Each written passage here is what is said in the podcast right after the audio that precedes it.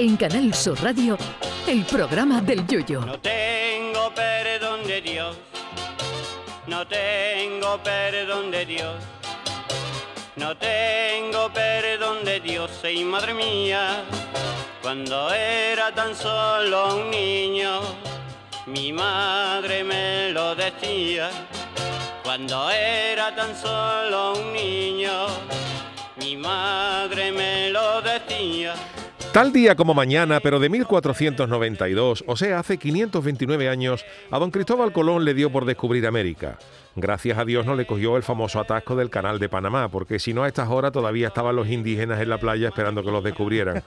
Colón quería ir a descubrir las Américas, pero estaba tieso como la mojaba de barbate y la reina Isabel le dejó el dinero, aconsejado por don Diego de Cofidis, que ya apuntaba maneras, que se lo prestó a cambio de que se lo devolviera en cuatro viajes, que fue lo que hizo el famoso navegante para poder devolver el préstamo.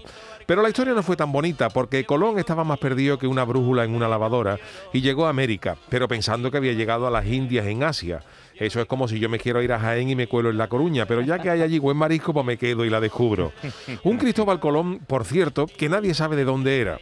Unos dicen que era genovés y también se le han atribuido otros lugares de nacimiento, algunos en España, en Cataluña, Baleares, Galicia, Extremadura y en Portugal o Córcega.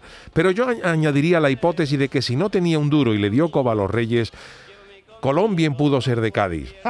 Porque en Cádiz Siempre ha habido hojana de la gorda a la hora de darle un sablazo al vecino. Se cuenta que en la inauguración del antiguo Hotel Atlántico de Cádiz el 29 de noviembre del 1929, el mismísimo rey Alfonso XIII acudió a, inaugurarlo en persona. Dice la leyenda que en cierto momento el rey le preguntó a alguien del ayuntamiento que de qué vivía la gente en Cádiz. Y la respuesta fue, Majestad, si usted tira una línea en el mapa y parte a Cádiz por este medio, esta mitad de Cádiz vive de darle coba a la otra mitad.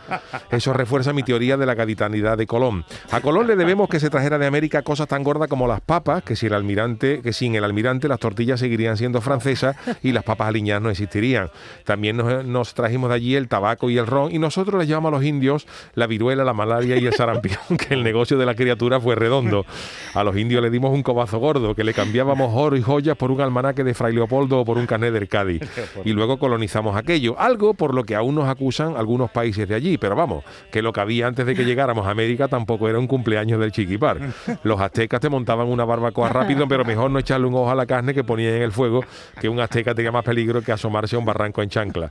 Sin Cristóbal Colón no tendríamos mundiales de fútbol, ni Messi, ni Maradona, ni películas de Marvel. Sin Colón el Capitán América igual se llamaba Capitán Utrera y la Viuda Negra lo mismo hubiera salido con la chirigota de las viudas del Noli del año 94.